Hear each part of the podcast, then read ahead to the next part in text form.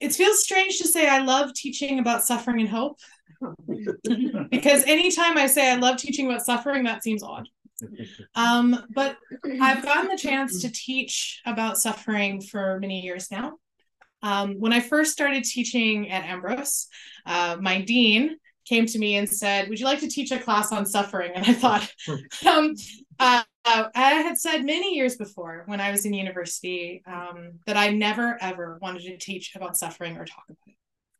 Because for me, um, I began university with um, a murder of a family uh, that was close to our family.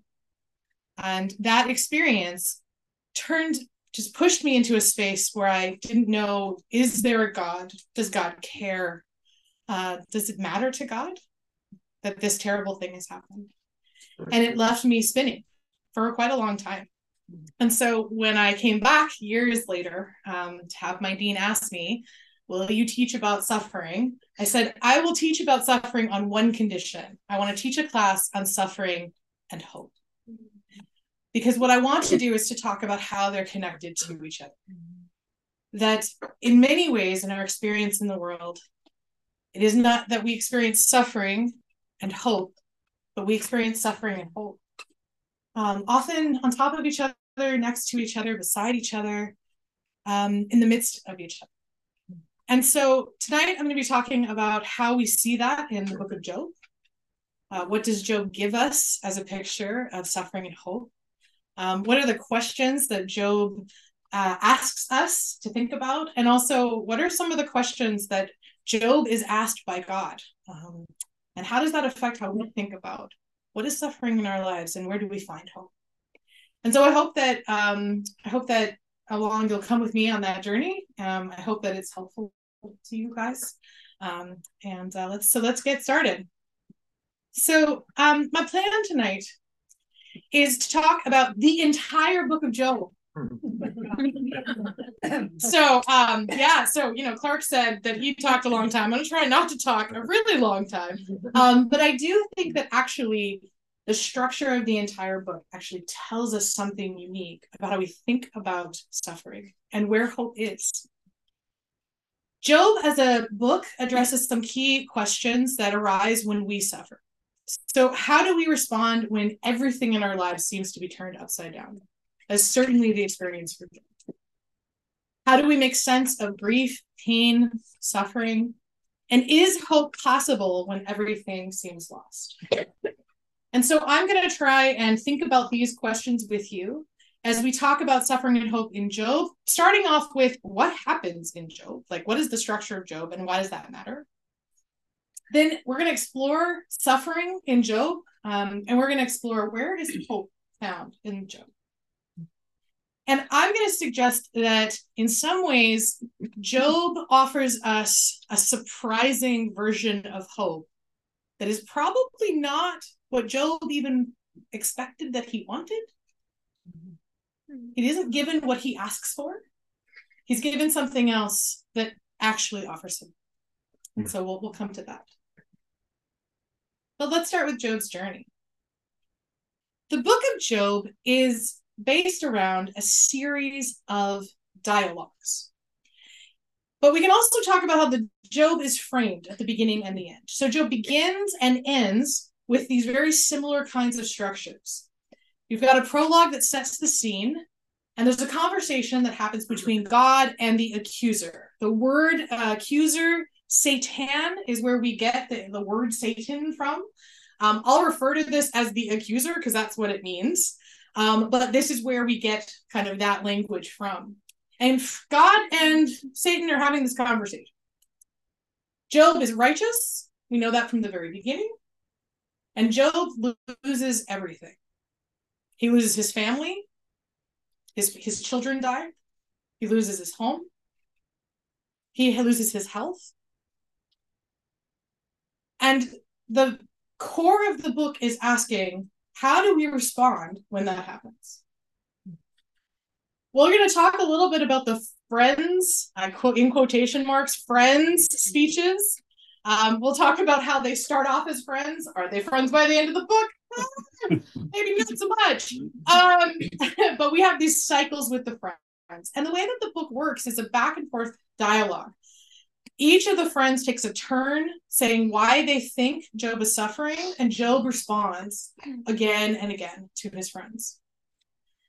Then we move into a space where there's a whole conversation about wisdom.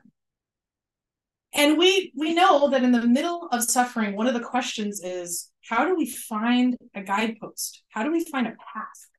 And so Job is asking, where is wisdom found in the middle of my suffering?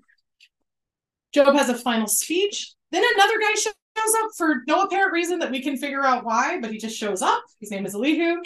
And then Job and the Lord have an encounter. And I say a dialogue, but really it's an encounter. And we'll talk a little bit about that encounter. The epilogue is the happy ending. I always feel like I should put that in quotes because while everything is returned to Job, I don't know about you, but if I lost my children, having a new set of children doesn't replace those children. Yes? So, yes, he gets back family. Yes, he gets back home and wealth and his property. But I often ask the question what lingers for Job? So, at first, we begin with Job um, not actually in the narrative itself, but being talked about. God and the accuser have a dialogue about Job. And when Job loses everything at the start of the book, his first reaction is calm mourning and even to praise God despite the intensity of the suffering he experiences. But sometimes people stop here and they sort of say, and that's what Job did. That's how he responded to God. He was calm and reasonable which is not true. Mm-hmm. That is only his first response. As we continue through the book, he gets increasingly more and more and more upset, crying out to God, calling out to God, asking why God even let him be born in the first place. And so while Job's response is not his wife's response, his wife's response is curse God and die. Job doesn't do that. But he does respond in sadness. He does respond in anger. And he does respond in dialogue with God, asking God why. Job's friends, uh, we know a little bit about them. They seem to be from neighboring areas. And I actually think if all we had was Job 2 as a book as a part of the book, I'd say these are great friends. Job's in pain, and his friends come and they sit and they mourn with Job. That's a really good response.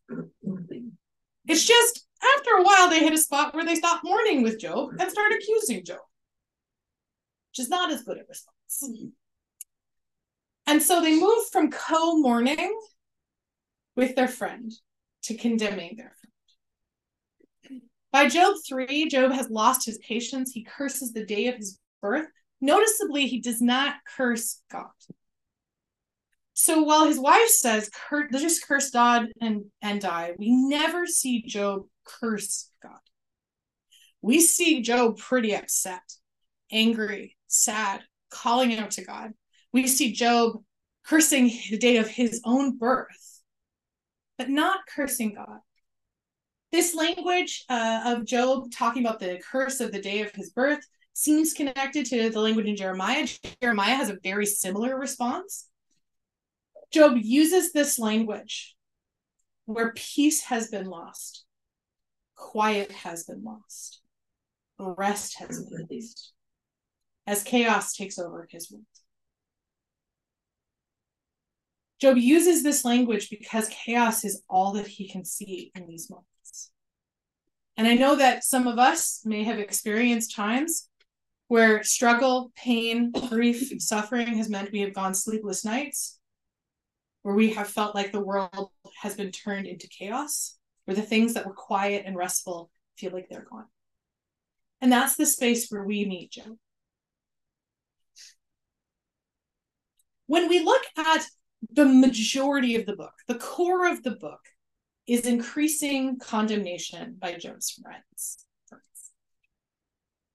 All three think they have the theological answer for Job. The theological answer seems pretty obvious. And anyone who read the book of Deuteronomy knows the answer. Deuteronomy says there are two paths a path towards life, a path toward destruction. If you're experiencing suffering, his friends say, you must have picked the path towards destruction. You must have picked sin. So just say you sinned, God will forgive you, and your suffering will go away. Seems theologically reasonable, even seems biblical. But I'll note that that argument at the end of this book, God actually says that's not what they should have done. In fact, he judges the friends for this theological argument. Judges them pretty harsh. The friends go even further, particularly Bildad, who uh, argues that not just Job is the problem, but Job's kids are also the problem. So if it's not Job who is wicked, his kids must be wicked. Interestingly enough, at the beginning of the book, at the very start, when we hear about Job's righteousness, we actually hear him talking about how he prays for his kids, and if any sin, he like he repents of any sin they might have done. And then later we get to a spot where they're like, "It must be your kid's sin." Um, in every response, Job replies by saying he's righteous. And that what has happened to him is not equivalent to anything that he has done. Now, as observers in reading the book, we know that to be true based on reading the book. Job is angry at the accusations from his friends. He's angry at the way God has treated him. He responds in a second speech talking about his own smallness and how he longs for a mediator who will come and speak on his behalf. Because the people who are closest to him, who should be speaking on his behalf, instead are condemning. Him. Job also calls out in a psalm of lament, crying out to God in his pain. Job's third speech is an argument as he argues his case before the Lord.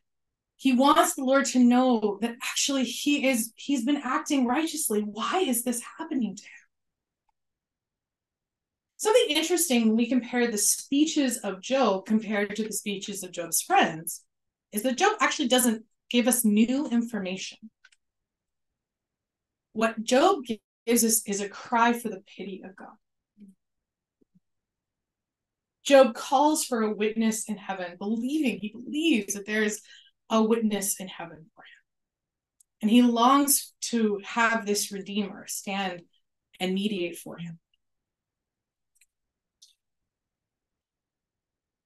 And this shift we get as we get closer to the end of the book, we get Job's speeches doing something different as we continue to hear him speak. By the end, closer to the end of the book, by chapter 19, Job has moved from calling or longing for a redeemer to believing that his redeemer lives and will rescue him. We don't know where this vision comes from for Job, but Job has come to believe that God himself will come and be a redeemer for him. And so, God, who might have been the antagonist, Job is believing him to be the Redeemer, that God is for him.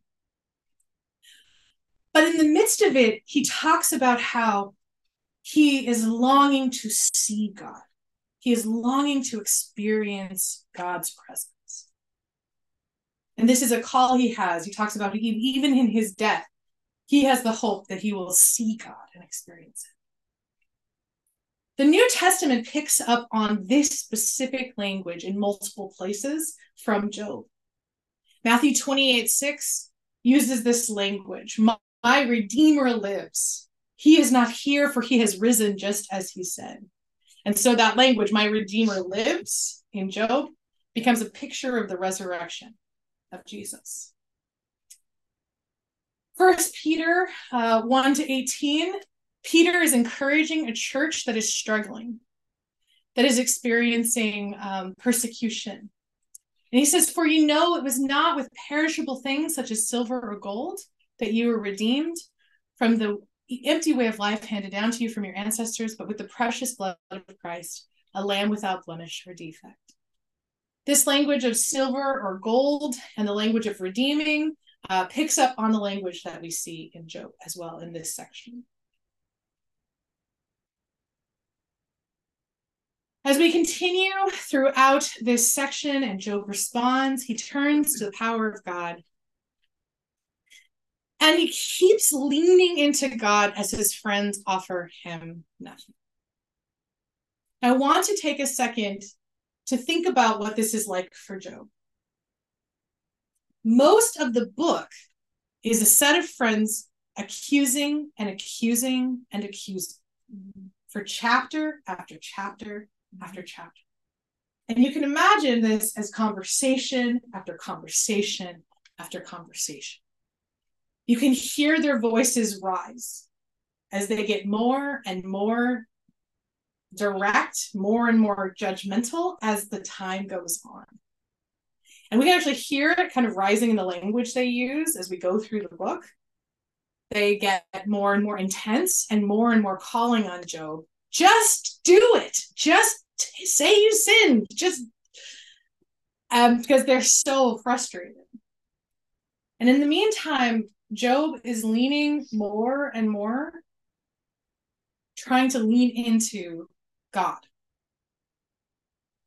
But we're waiting for God to show up and respond.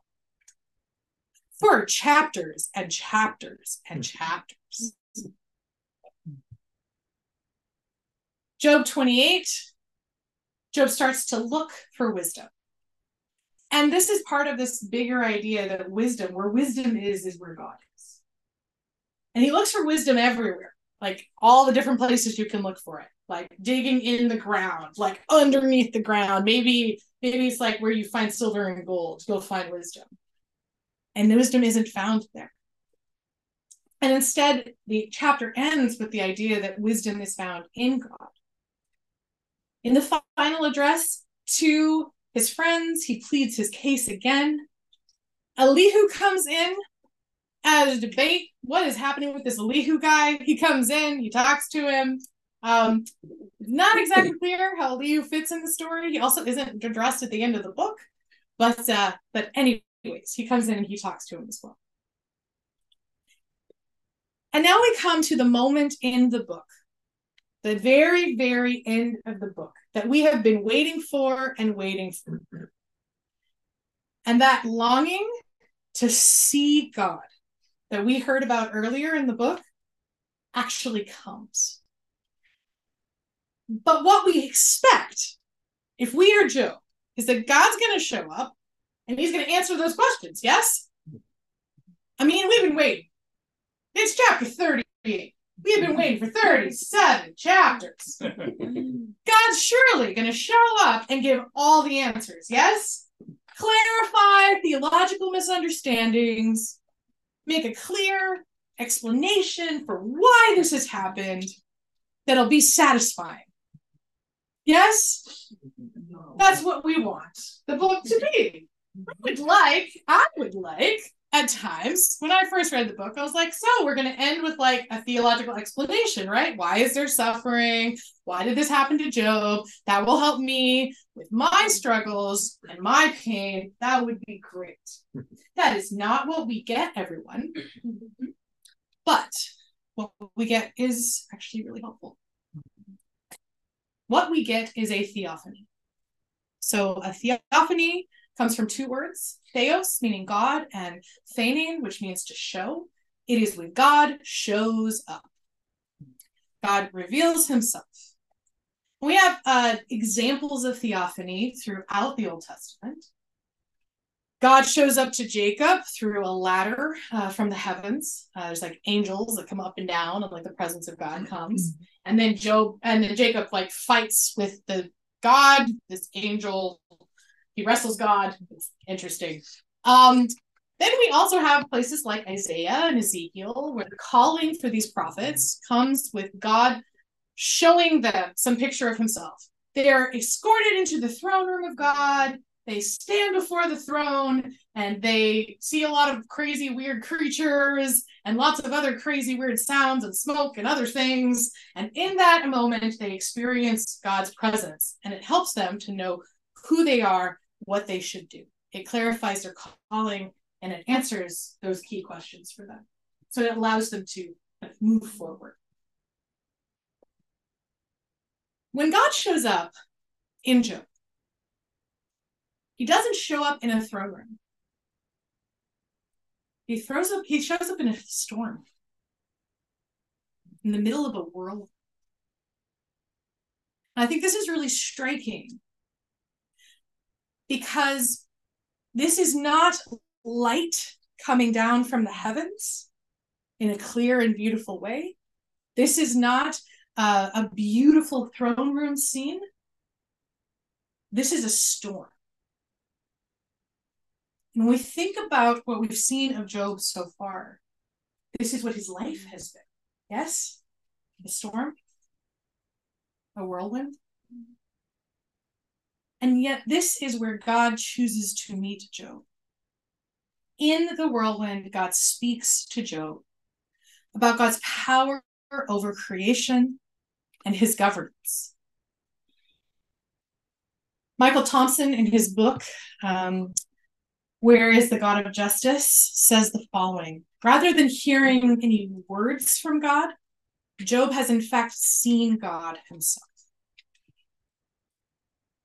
The encounter with God himself is essential for what happens next. So I mentioned that what we expect are God's answers. Yes?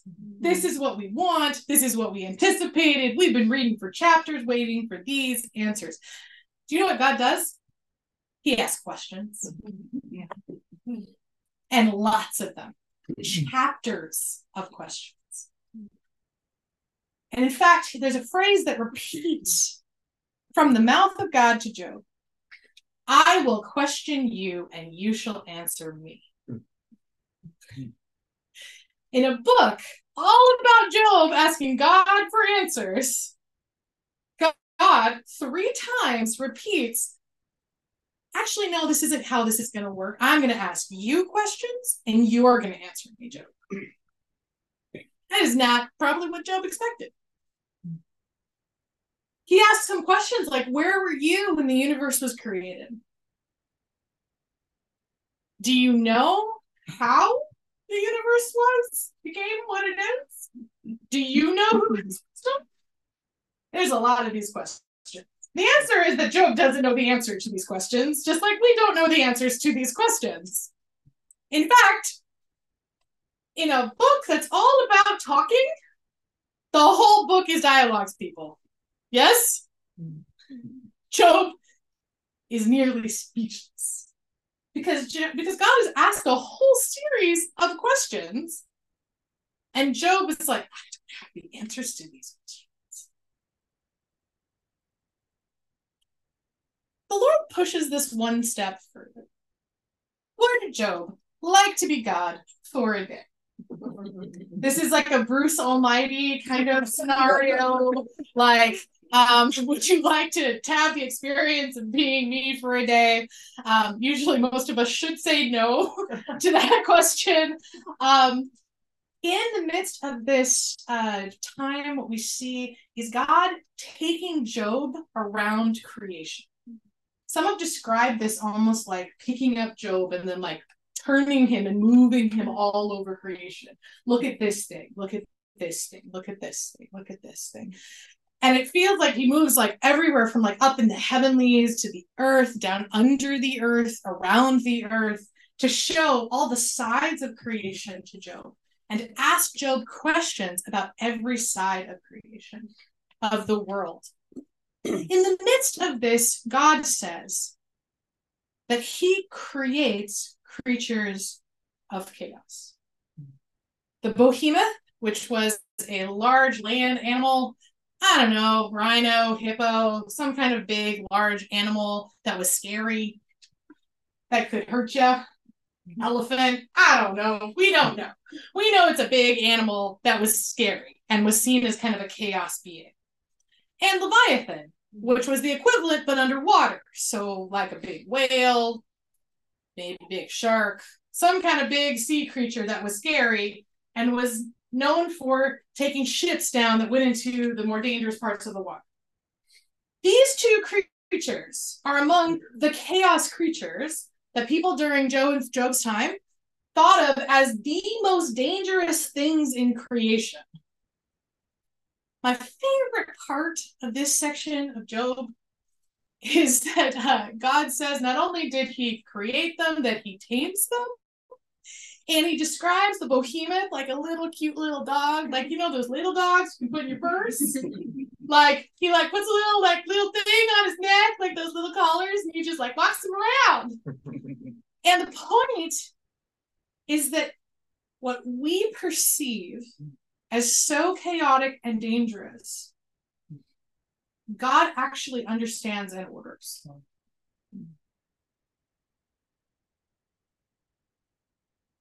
In the last speech of Job, we see that he has been impacted by the encounter with God.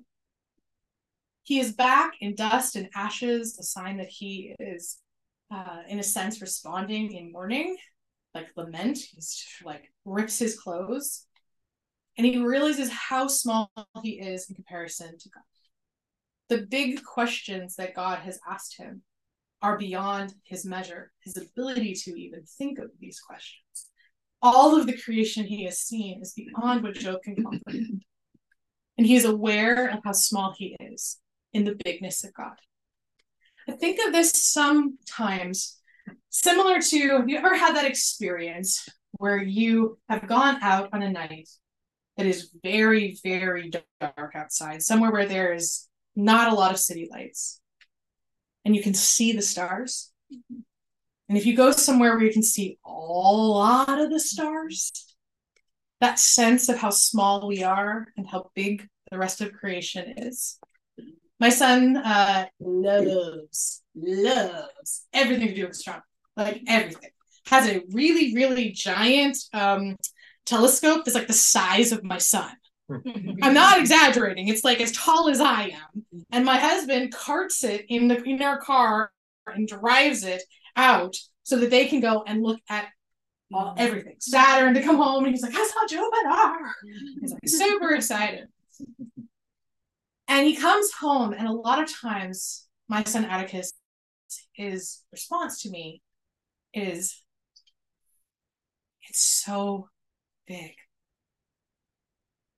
It's amazing. It's so much. We don't even see all of it. And there's this awe and wonder. Mm-hmm. And I think about what it must have been like for Job to be reoriented to the overwhelming awe and wonder of all that is more, bigger and more than we can comprehend. So, where does this leave us with suffering and hope? The book of Job doesn't come up with a single answer to the question of suffering, but it does give us some places to start. Job is innocent. We know this from the beginning of the book to the end of the book. The point of the book is that Job is innocent, and what has happened to him is not fair. that the punishment he has experienced or the suffering he has experienced does not match with the life that he has led of righteousness. N.T. Wright, in his book Evil and the Justice of God, says that one way to read Job is as a massive protest against any blanket analysis that good happens to good people and bad happens to bad it doesn't mean that there aren't sometimes correlations, but part of the point of the book is that if the simple answer is bad came to you because you were bad, and that's the answer we are giving, whether to ourselves or to others, that's an incomplete answer. Similarly, if good stuff's happening to me, and just not necessarily mean it because I've been good. But in the case of Job, part of the point is that Job is protesting this belief that what has happened to him was deserved. And this is very important, I think. I don't know how many of you have had this experience through your lives. The amount of times I've sat with people who have been through immense suffering and had people tell them that it was their fault mm-hmm. and what it did to them that people said that to them. The lasting effect of those words. We need a book like Job because it helps us not only as we think of our own experiences, but when we sit with others, that our first instinct is mm-hmm. to not assume that someone has brought this on themselves. Mm-hmm.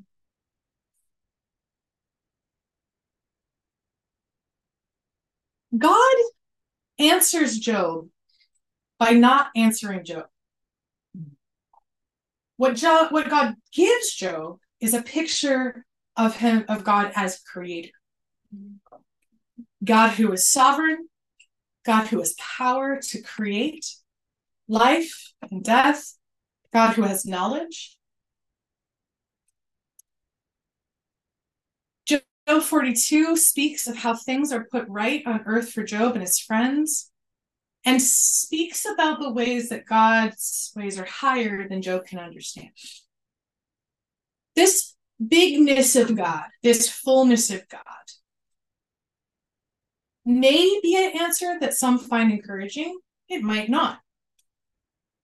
But it is certainly part of the answer that Job receives, if we think of it as an answer. Again, it's a set of questions. But to the degree that it shows Job something, it shows that Job ultimately does not understand. It also reminds us that sometimes our friends are wrong. Even the people who know us best can sometimes actually, in our suffering, let us down. Sometimes they might have a reason they think something's happened to us and they don't actually know the big picture. I actually really appreciate a book where friends don't get it right because that's actually what most of us experience is people that don't get it right. Yes, yeah. frankly, sometimes we're the friend who didn't get it right, also, mm. right? right? And so part of this ability to think about what happens when our friends fail us in the midst of our suffering. Where Job goes when his friends fail him is to lean hard into God. And I actually think that this sounds super almost cliche and simple, but actually is all really hard to do sometimes in the middle of that hurt.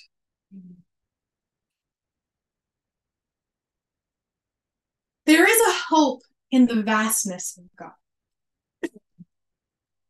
Worship and wisdom are joined to each other as hope is found in a reverence to God in the midst of suffering one of my friends is a scientist. Um, he is biologist. He loves fish. I mean, really loves fish.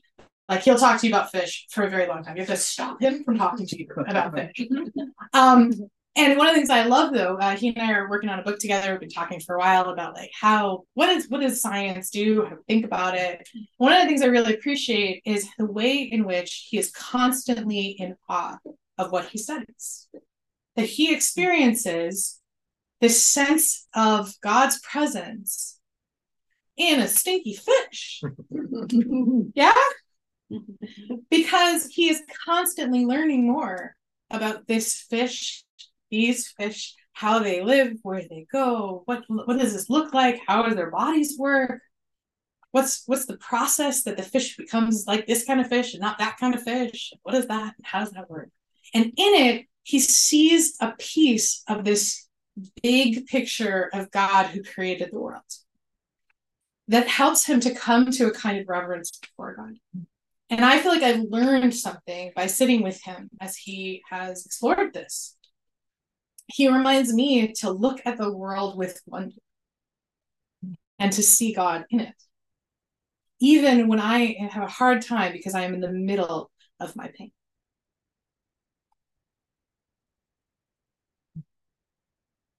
The answer in Job's in Job's story is not a theological one primarily. In fact, as I said, God gives questions, not answers. What Job is satisfied by is an encounter with God. His friends try to give him a theological answer. Yes? That is unsatisfying as it is untrue. God meets him in the storm that he's in. And when he experiences God's presence, everything changes. And so, theodicy, the search for God's justice in the face of suffering, gives way to theophany, the experience of God showing up and saying, I'm here. That God is with us in our storm. That God is not far away, but is here, is in itself a kind of answer. An answer that grants hope, even when we don't have all of the other theological answers to give. H. H. Rowley puts it this way the book of Job falls short of an intellectual solution of the problem of suffering but it achieves the spiritual miracle of wrestling of profit from suffering through the enrichment of the fellowship of God. The book doesn't answer the intellectual questions that we have. Where did evil come from? Why do we suffer? The book doesn't tell us. Especially a book where you kind of hope that's what the answer is going to be. Instead, God fellowships with us in our pain. He meets Job there in the storm. And that is a kind of answer, even if it's not the theological and intellectual one that we might want.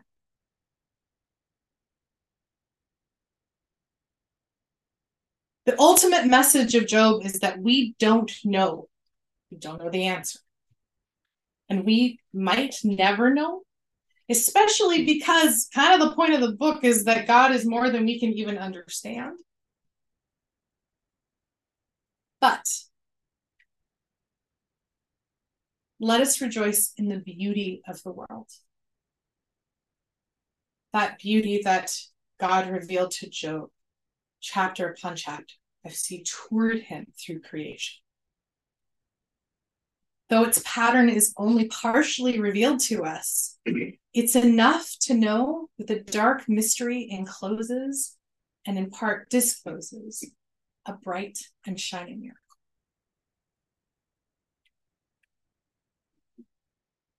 Job reminds us, encourages us that our Redeemer lives and that he longs to be close to us. And we don't have to get past our pain or our suffering to be near to God. That He wants to meet us in it. Okay, here you go, guys.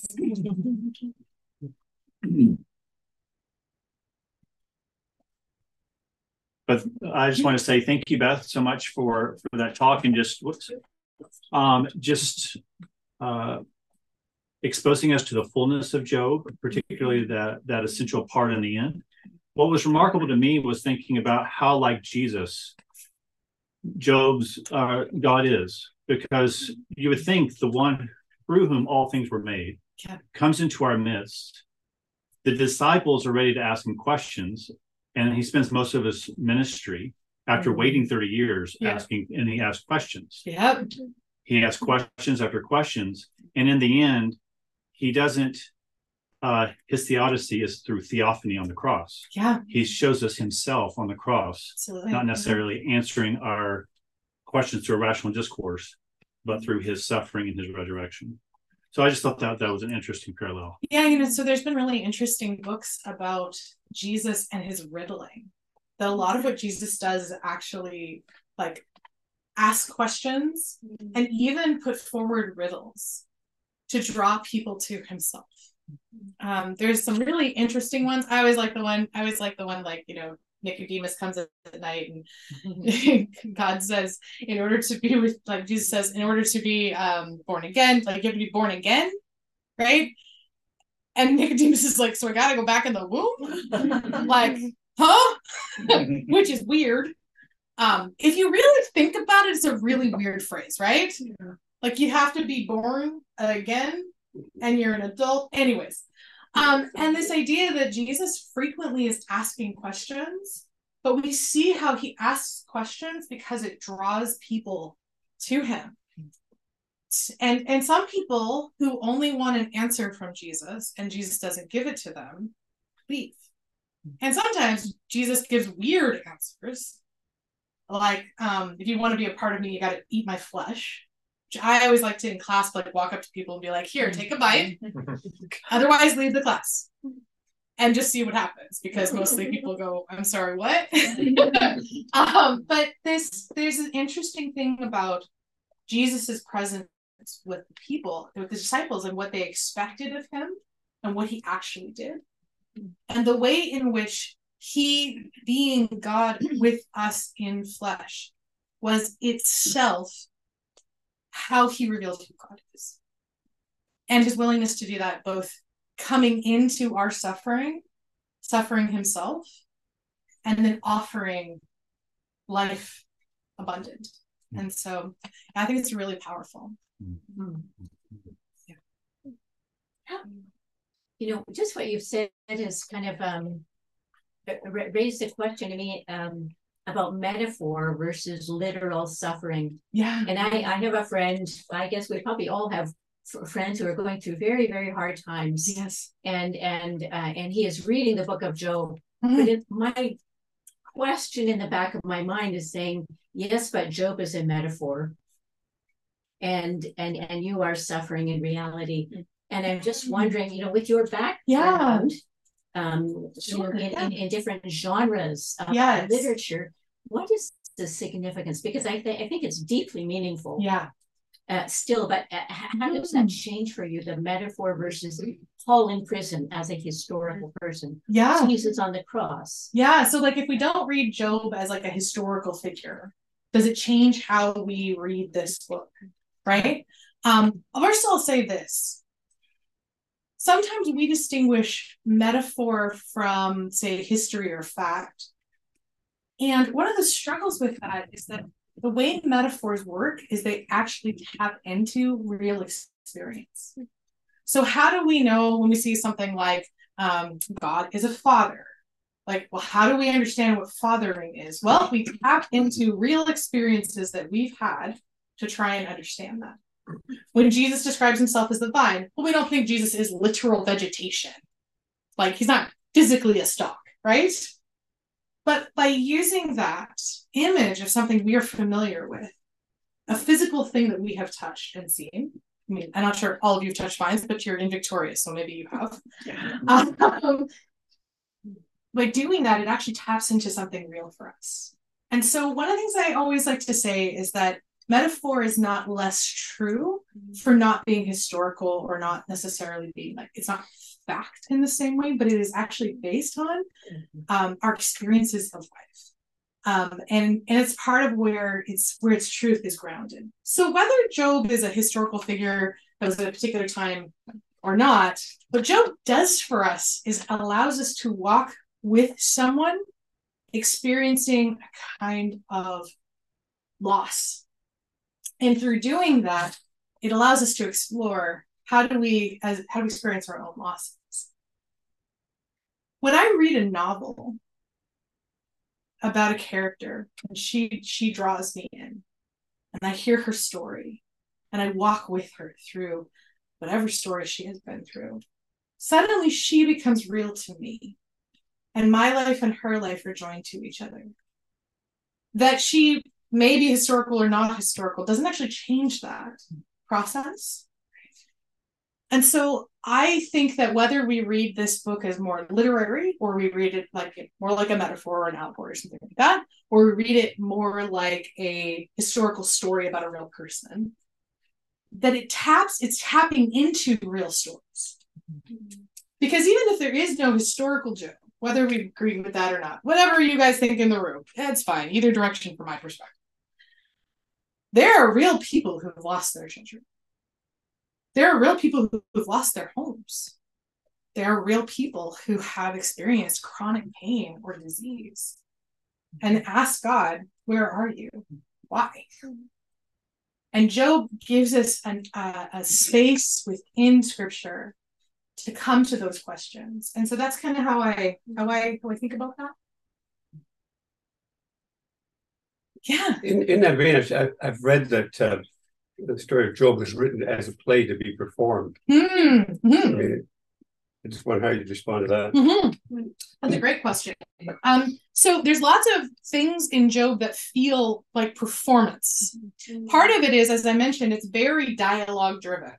So whereas some um, some of the writings that we get in other parts of the Old Testament are like an oracle where you've got someone getting up and like giving a speech, or it's like a historical where you've got people like interacting in history or events or you know, wars or whatever. Um, or you've got stories like Abraham where you're like watching the story unfold. Job is really interesting because most of it is talking. Which what is the what is the genre that has most people getting up and talking? a play right? And one thing to think about is how these things worked in the ancient world. So, in the ancient world, um, most of what we have that's written down wasn't originally written down. It was originally performed in some way.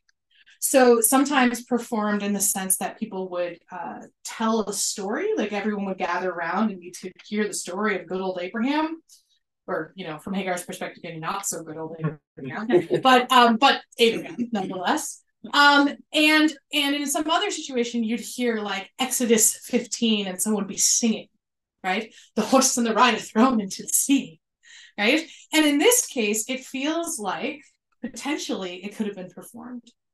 Um, and again, in the ancient world, that would actually be pretty common that either someone would be performing it more like a storyteller performs, or that it could be potentially performed more like a play would be performed. Um, certainly, that explains some of the ways the writing seems to work um, and the framework of the overall book, which is very different than some of our other books. So it's not necessarily a slam dunk. That's definitely what it is, but it certainly leans in that direction in a lot of ways. And people who do more performance approaches uh, have a lot of great things to say about how Job works. So.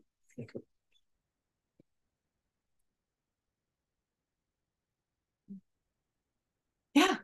Um, I one thing I've often struggled with relating to Job is because he's righteous Mhm. through and through, and I think all of us would agree none of us are righteous. Um, I guess the only one righteous was Jesus. So I need to think that Jesus might have seen himself as Job while on the earth, especially as he approached the cross, Mm, and also how that relates to our hope. yeah. If in fact we aren't righteous, and who knows, I, I can't stand before God and say that I'm fully vindicated by my own righteousness, and therefore Yeah. why is this happening to me? So be able to speak. Yeah, it's a really good point. Well, let me let me step to the side for a second and come back to your question. That's okay. Because what I want to say is that there's lots of places throughout scripture where those who are uh, righteous experience suffering. So it's not just in Job. Um, it is also in the Psalms. There's a theme in the Psalms of the righteous sufferer.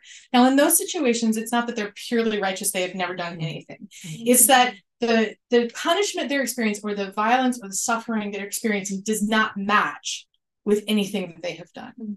And so there's a distinction drawn. And this is not to say like you have to be 100% righteous to believe that this isn't a one to one. So like if you're not 100% righteous, then the bad that you had come had that came to you is because you were bad. Mm. Is everyone following me? Mm, so there are things that happen to us that have that have that are not connected to bad we have done. There are things that are like consequences of bad we've done sometimes, right? So I think about situations like um if I am regularly increasing drug use over time, will that have effect on my body? Yes. Yes. Yes.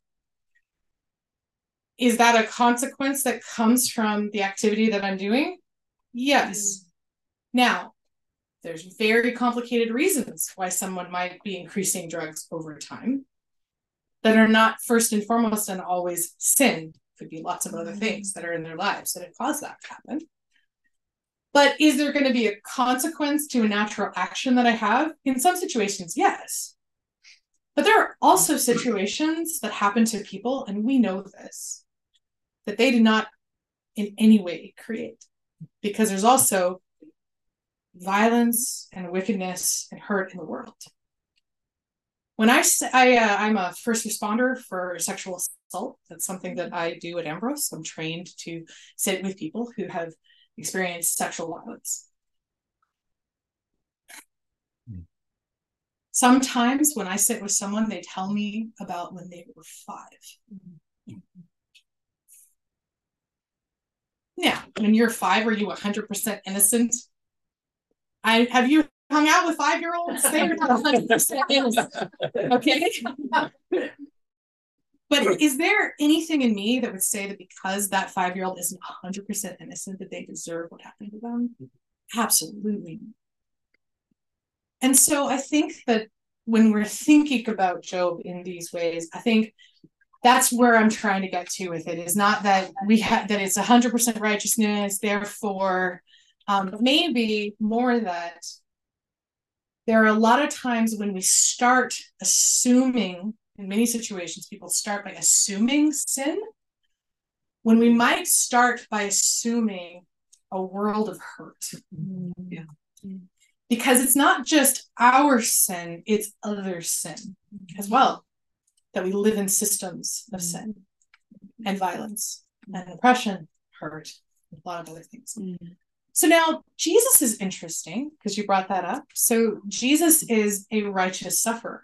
In fact, tomorrow, part of what I'm going to talk about is this idea of Jesus, the righteous sufferer. One of the things that's interesting about Jesus is that he casts the story of Christians as suffering like he suffers. And in that, he doesn't start by saying, You're going to suffer because you're going to sin. Instead, he says, You will mm-hmm. suffer for righteousness, righteousness' sake. Mm-hmm. Mm-hmm. Which means that he assumes that even among his disciples, and we've read about his disciples, they are not perfect people. Hmm. Right? That when they experience suffering, it won't first and foremost be because they deserve it in some way, but because they actually are trying to walk a life that looks like Jesus. And so I think um, that's where I kind of go with that. I think um, I think uh, and do I think there's like a Job to Jesus? I think it's interesting. Jesus has a lot of like parallels in a lot of different books. Um, there's times when he's paralleled to the different figures throughout uh, the Old Testament. Um, David, obviously, is one that we get a lot, um, but Job, quite possibly, um, certainly a righteous sufferer in the same way. And so, yeah, I see a hand back there. Hi.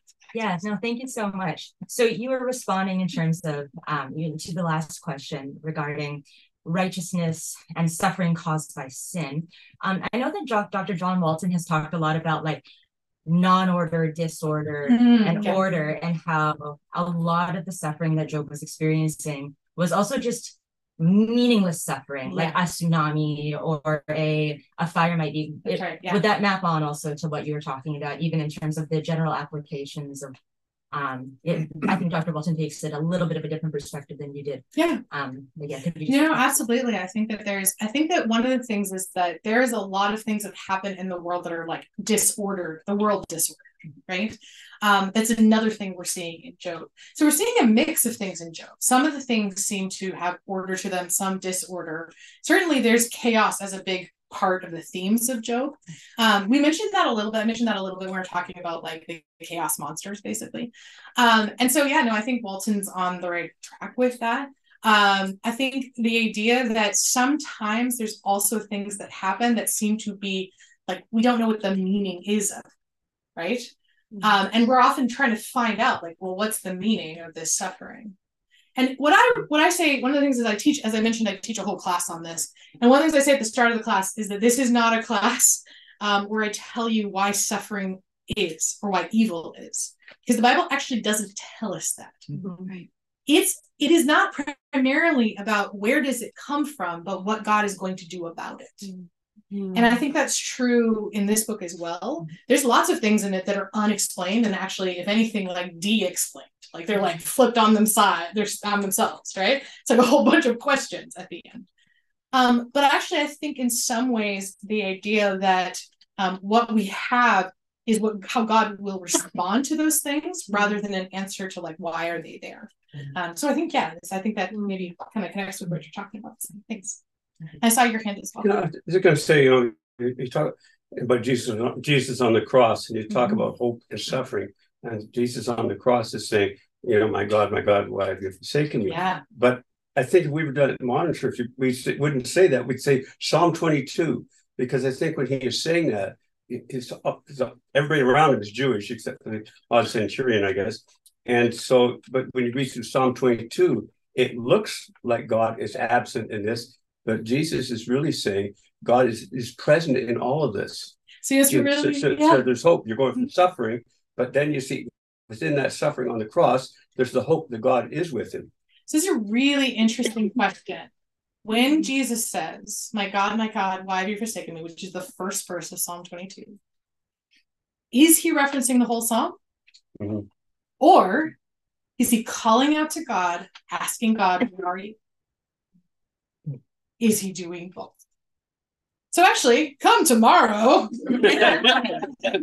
Um, I will. I'm actually one. I have a whole section actually tomorrow where I'm talking about that because I actually think it's a really interesting question. The reason that I I pose it as a question is I think we like to make it really like Jesus only felt hope.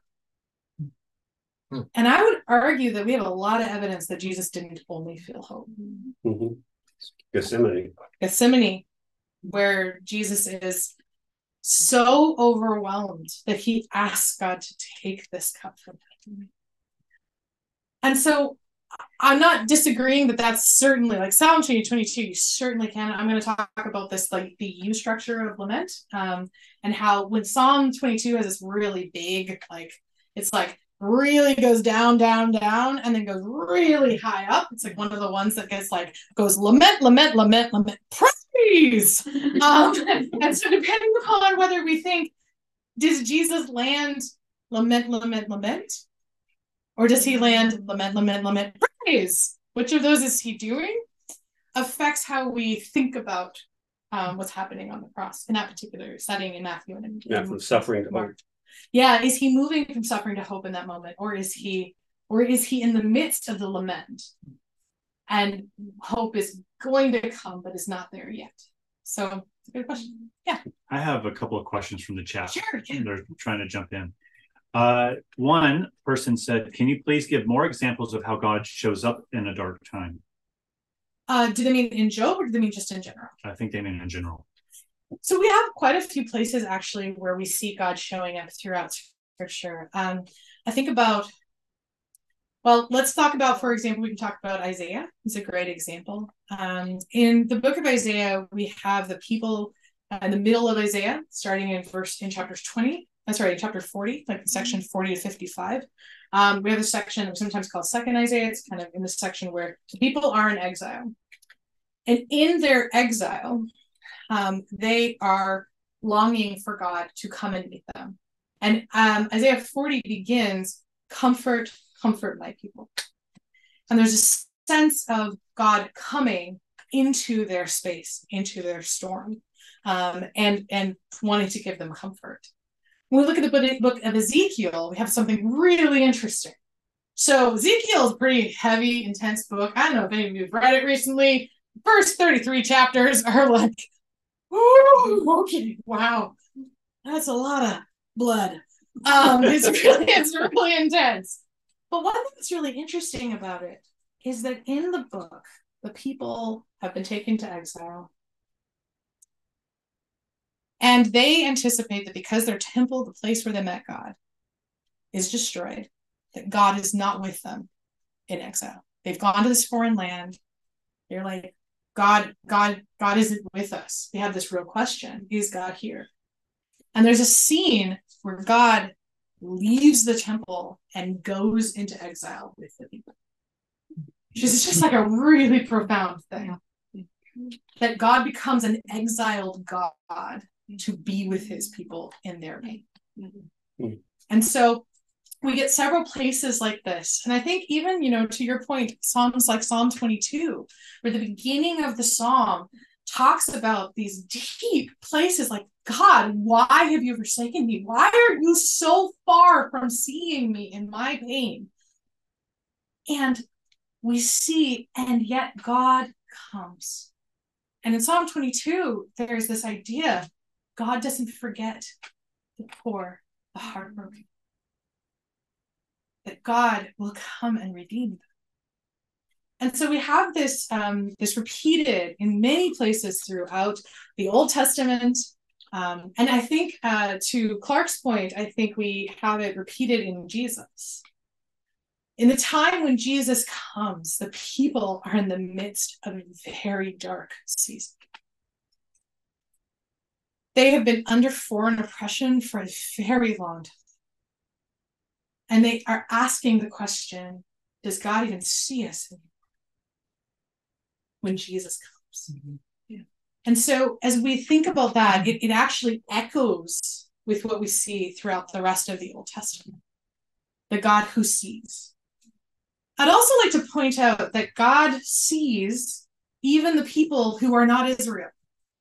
I mentioned Hagar earlier, kind of made a passing slam on Abraham for a second. Um, but Hagar, the slave woman of Abraham and Sarah, she is a slave, she's an Egyptian, she is all the things that should not get the attention of God theoretically. If God's criteria was people in power and people who were the chosen people. She's none of those things. But when she ends up in the desert, God shows up, sees her, and she's the first person to name God. And the name that she gives is He is the God who sees me. And so when we think about what are these spaces, sometimes they're the spaces of you know Israel um, encountering God, and sometimes they're the surprising figures that aren't even of Israel that God comes and shows up in their pain, in their fear. Mm-hmm. Uh, so, yeah. Great. And so um, there's two more questions, and I'm going to ask them both back to back because they're similar, sure. and they actually extend this question uh, to a more practical and personal level not just mm-hmm. mm-hmm. it says uh, there's this is the first question there's hope in this story because it shows that god is close mm-hmm. can you share more about this from a practical perspective when working with someone who is in the moment of intense suffering yeah that's the 1st the mm-hmm. second one is somewhat like the second uh, first please say something about watching and enduring loved ones suffer mm. what do you do as you watch them suffer and people ask the inevitable question of why is this happening to them as they are such righteous people um, so change the storyline in Job that instead of Job's wife saying, curse God and die, to Job asking God and his friends as to why his wife is suffering what she doesn't deserve. Mm, yeah.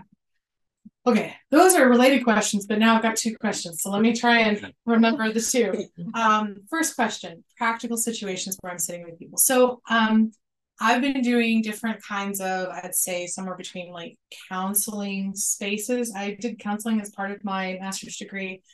And I find that I get a lot of people, besides my training in um, working in, as I mentioned, a first responder kind of space, I also work in churches. Um, so I've sat with a lot of people who've been through a lot of different kinds of trauma experiences. I am very aware that in many situations, I encourage them to get more help than I offer.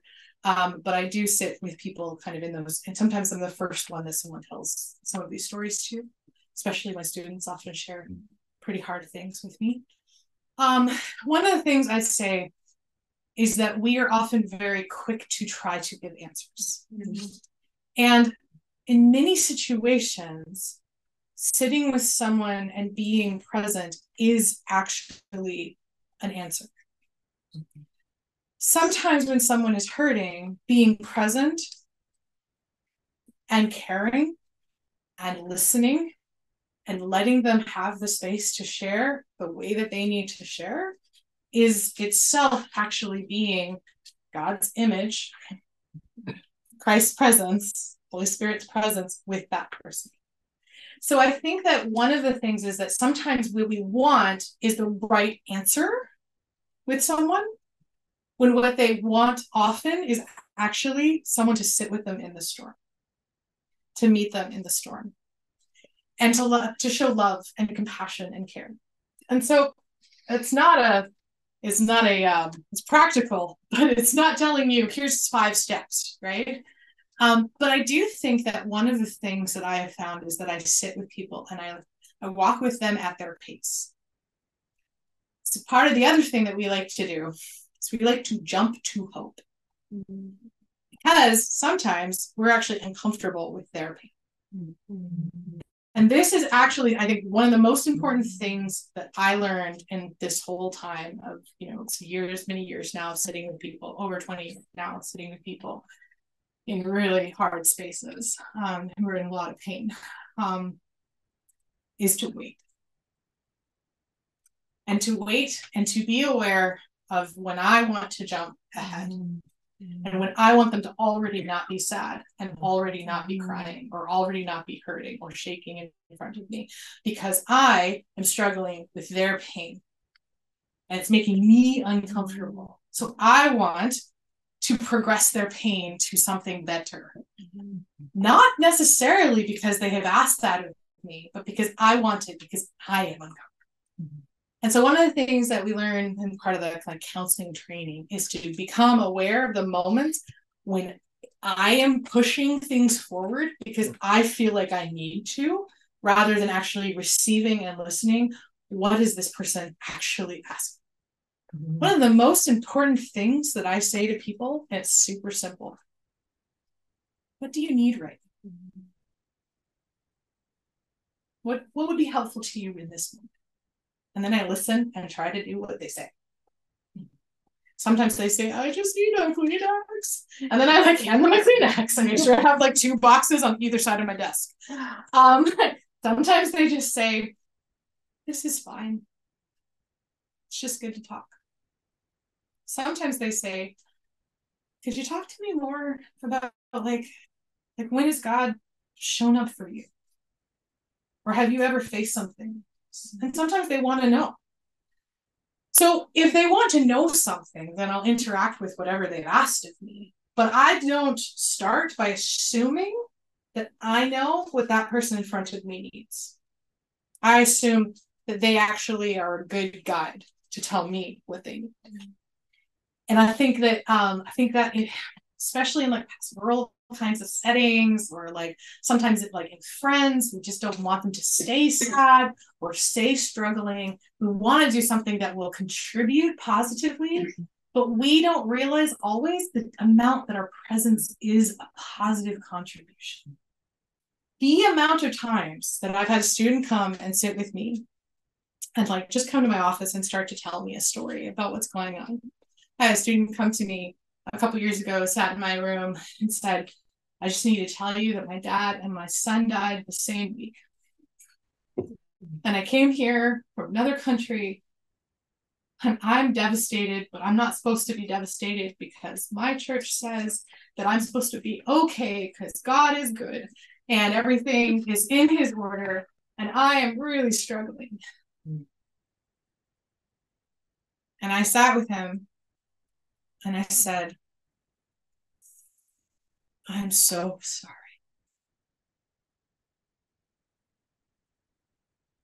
And we sat and cried together. And he came to me a couple weeks later and he said, Thank you for not trying to answer me. I just needed to be sad. And I haven't been able to. Thank you for letting me.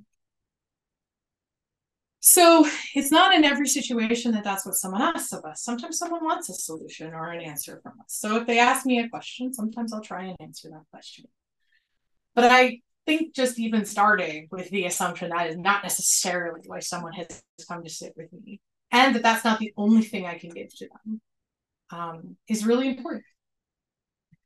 I think there was the second thing. How do we sit with people like our friends? Especially, yeah, someone really close to you Yeah. or loved one that you know is a righteous person, but now suffering severe illness or impending death.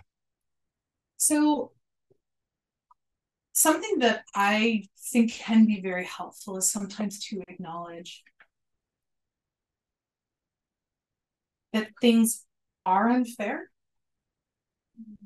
That you're that like you're genuinely with this person in the things that are hard.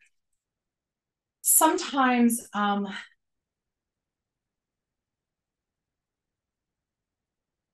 it depends a little bit on who you're talking to and what the situation is because one of the things i say is that we if you look across scripture there's lots of different ways that god responds to suffering i've talked about one of them but actually sometimes god gives what seems like a response sometimes god just shows up sometimes um sometimes god gives a full explanation from a prophet and i think about like when are and what moment am i in so it's those of you who come tomorrow will hear this story again. That's okay. I repeat myself a lot. Um, but um, I a student come to me one of the first times I taught this class, and they said, um, "It's a pastor," and he said, "I had two families, both lost children in the same year, and I tried to give both of them answers, mm. and I gave them the same answer. So the answer I gave them was." God is in control. And one of those families was like, Thank you. I just needed to know that God was in control. And the other family said, How dare you say that God killed my child? Mm. Mm. So when we sit with someone, part of it is actually also really actually trying to meet what we know of them. So sometimes the answer to the question is like two, I can't give a, like one set answer of what that looks like, mm-hmm. right? you actually know your family member in a way that I don't know your family member. Yes? Mm-hmm. So I think about the moments with my husband. I love my husband very much. My husband has been through a lot. My husband came out of abuse. He's okay for me to say that. My husband came out of abuse, an abusive family. When I watch what that's done to him, I have different responses depending upon what moment he's in. And I try to basically figure out what moment are you in. Sometimes I ask, like, what what moment are you in right now? I don't usually use that language, but I'd say something like, so is this a moment where what you want from me is, and then I give like a list, right? So, like, would you? And sometimes I'm like, would That's you? what I do with my wife. What do you need to hear? Would you like me to make you a pie? And he's like, Yes, I would like a pie. Anyway, like sometimes or make like a cup of coffee. That's the easier one. But like sometimes it's like cheesecake. Yes, thank you. Um, and sometimes it's, I'm like, do you want to talk about why you feel the way you do right? And sometimes he's like, I can't. And that's true, I think, for all of the people we love. Sometimes when someone's journeying towards death, sometimes they want to talk about it. Sometimes we want to run away because we're going to talk about something that's going to be really hard for us to hear. Sometimes they want to talk. No, I really actually want to talk to you about being afraid of dying. Can you sit with me while I talk about that? And that's mm. hard for us if we really love them, right? Because we might not be ready to have a conversation with them about them dying. But sometimes they just want us to be sitting close to them and just it's okay that they're where they are and how they are in this moment. And sometimes that grace and that peace and that rest is what they need. And so being able to sort of ask them, what what do you need in this? I know it's the same answer I just gave, but I actually think that it's a really valid question. And with someone you know well, sometimes the list of possibilities that you can offer like here's the services i can give you in this moment. Um, i know there are at least five things at different times that have been helpful to you. Are any of those what you are looking for in this moment? And maybe one of them they're like that would be great. So one of my best friends she and i have this like set of things when we're in a hard space where we just offer these things to each other and we're just like, I can offer you these things. Uh, which of these would be helpful? And if none of them would, give me another suggestion, and I'm happy to give that to you. Sometimes people know that, sometimes they don't. But even just kind of entering into it with like, there's more than one way that I can interact with you right now, and I want to do the right one. One thing I've also figured out um, so I do work with uh, Indigenous communities. So I do work with um, people who've been through like severe trauma and walk with them through some of that um, with kind of different kinds of work in the city around that. And uh, sometimes situations happen. One of my um, one of our elders, one of our dear friends, uh, her daughter was just murdered, and I just said to her, "I'm like, I love you. I want you to know that you are deeply loved, and I don't know what to do right now, but I want to do whatever you need right now. Like, I can't change how awful this situation is for you, but I can love you. And that's what I'm going to do. And I'm probably going to mess up in how I love you, but I want to help whatever way I can. And sometimes even just acknowledging that in itself can be part of being able to sit with someone and help them, whatever that is. Just one last comment on that. It is not about me getting it right. Because sometimes in a situation, I'm thinking, how can I be the hero? Mm-hmm. And that is not what this is about. If I think in those terms, I am more likely to not be helpful. Whereas if I think in terms of, I have very little and I want to give you whatever little I have in a way that is meaningful to you. Let me know what the little is I can help with. And often that can be really helpful. Because if I come in and I'm like, I got all the answers, that's often not going to actually. Did I see a there was a hand on? I was like, what's the arm? my head. Yeah.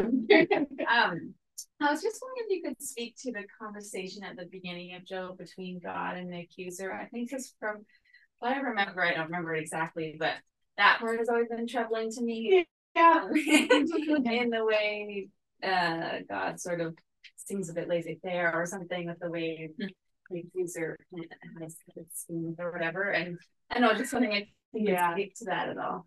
You'll notice I kind of just like, I'll just skip right over that. I will say this. I think of the book of Job, I think the hardest part for me when I read it is that part of the book of Job. Mm-hmm. Because I actually struggle, I personally struggle with the beginning of that book and trying to figure out exactly what's happening and what do I do with it. Um, part of it is it is very strange. Like we don't have a lot of interactions where heavenly creatures or heavenly beings have interactions with each other that we get to see. Like it's a pretty unusual thing as a book. Um, yeah. So generally we don't have this moment where like the curtain is raised and we see the heavenly spaces and they're having a conversation and certainly not between the accuser and god mm-hmm. there's like not a lot of places where this happens and so um, part of the dynamics is actually trying to understand what is going on there. And it and it kind of plays into I don't know what your name is. Laurel. Laurel. So Laurel's question about like what kind of writing is this mm-hmm. plays a role in this. When I feel more comfortable with that section, it's when I think of the book as not trying to represent history, but rather trying to set up a scenario so that we can explore these questions. Mm-hmm. If I think of it that way, it helps me a little bit more to deal with that part of the book mm-hmm. um, because it explains uh, why this scenario happens in the way that it does. Mm-hmm. it basically creates a framing device for the whole story. So if I think of it that way, as a framing device for an exploration that the best of the book wants to give us, I don't struggle with it as much. Mm-hmm. If I think of it as like God had this real situation, he decided to do this to this person, then I struggle with it more. Now, all of you can decide whether or not you think that's a cop out or a avoidance technique that I have. Um, but I, it is, it's kind of where I land when I try to deal with that, just because I actually find it to be a really complicated question. It does uh, lead to some other discussions. Though. So, how we think about the heavenly court is also interesting. So we tend to picture God like by himself. And sometimes, if we're really thinking about it, we think of like God and maybe some angels. But in the ancient world, it was very common to think of God as king and having like almost like a, a court around him, kind of like how kings have uh, like attendants, right? And so some of the language that we get where we have scenes where God is interacting, say, with a messenger, like an angel, it's kind of in that format. So then the question is like, how how are the heavenly realms related to each other. So where is the accuser? Yeah.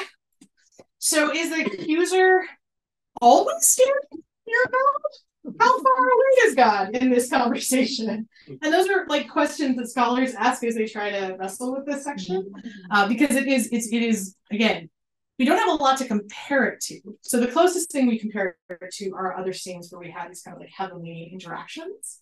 Um, but there aren't that many of them. And so, yeah, so that's my kind of vague answer, but like at least a little bit of an answer to it. Would it be an Old Testament parable then? Possibly. I mean, poor Job as a book. poor Job is Job too. Um, but poor Job is a book. So Job is the possibly the hardest book in the entire Bible to date, like to know when it was.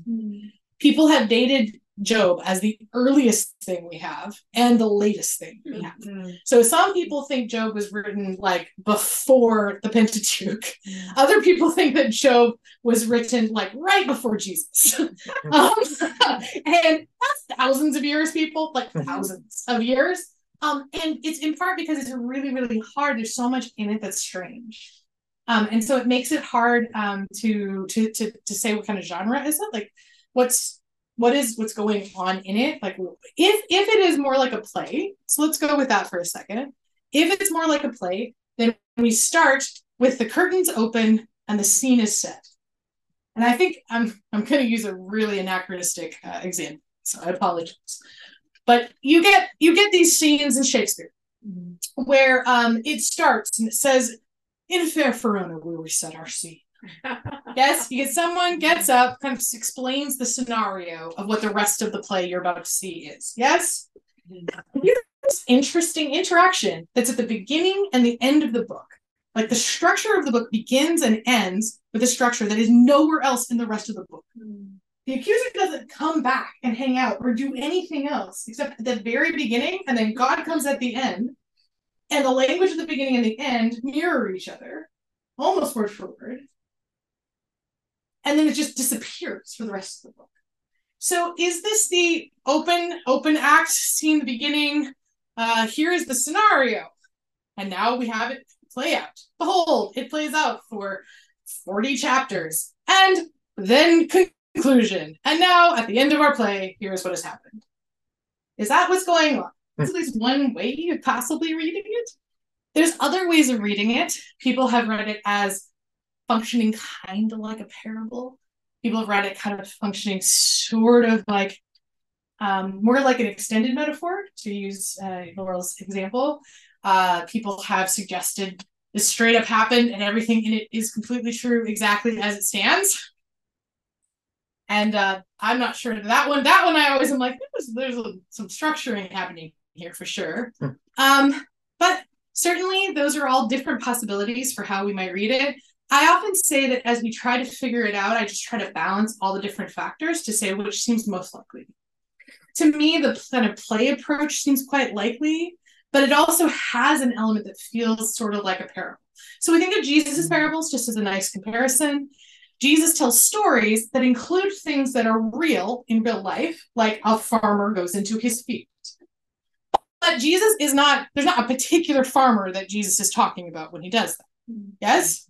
But, you know, he's talking about just in general, when farmers go into the fields, this is a scenario. And he'll tell stories like, there was a king, and then something happens with the king. So at least one way of reading it is sort of in that way. Um, and then some people have read it that way. So Would would in the New Testament though, um, when G when his disciples say, "Hey, how about this blind guy?" Mhm. Uh, was it his parents or him that Yeah.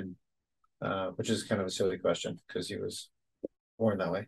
Uh, but wouldn't that be kind of pointing towards a New Testament anal or allegory of the same or same idea as Job? But it'd be a real person because that was it's a real person that they're interacting with. Yeah, so it's interesting because that scenario that we have in, um, I believe in John's Gospel, um, it's interesting. I think it's John eight, if I remember correctly, where that happens. Um, when in that section, it's very interesting because it is based on the same theological understanding that the friends of Job had. Mhm. Right? So either it was the person themselves or the parents of the person, which is like the inversion of what happens with Job, right? It's either Job or it's his kids. But frankly, saying it that way is, is identical because it's you're just at the second generation, you're talking about the kid rather than talking about Job who's a parent. Is everyone following me on the logic here?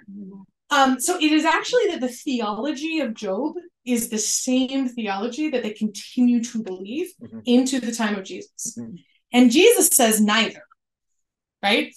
So Jesus is doing a similar process of um, questioning that logic as we see in the book of Job. And so I would say, yeah, there's like a parallel, certainly.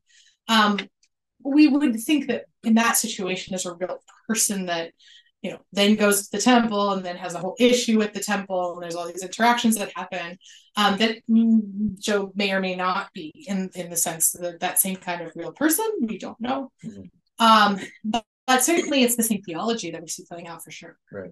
So yeah. We'll just have one or two more questions.